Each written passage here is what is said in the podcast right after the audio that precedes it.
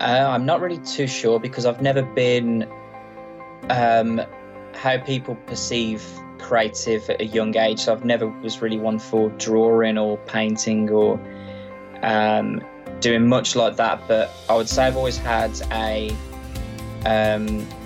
a business mindset in terms of that I've always liked the idea of setting up my own business and I feel like more of the creative side of me has perhaps come out with um,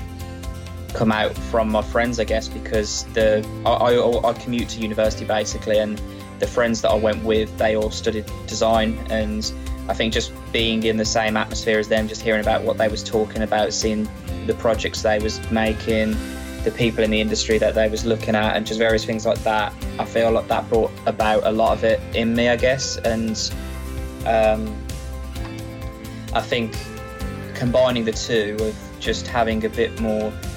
um, knowledge about creativity and wanting to start a business, they kind of mesh quite hand in hand, I guess, where um, you can't really start a business without being creative, even if you know um, even if you're doing a very corporate type business, there's still creativity inside of it. And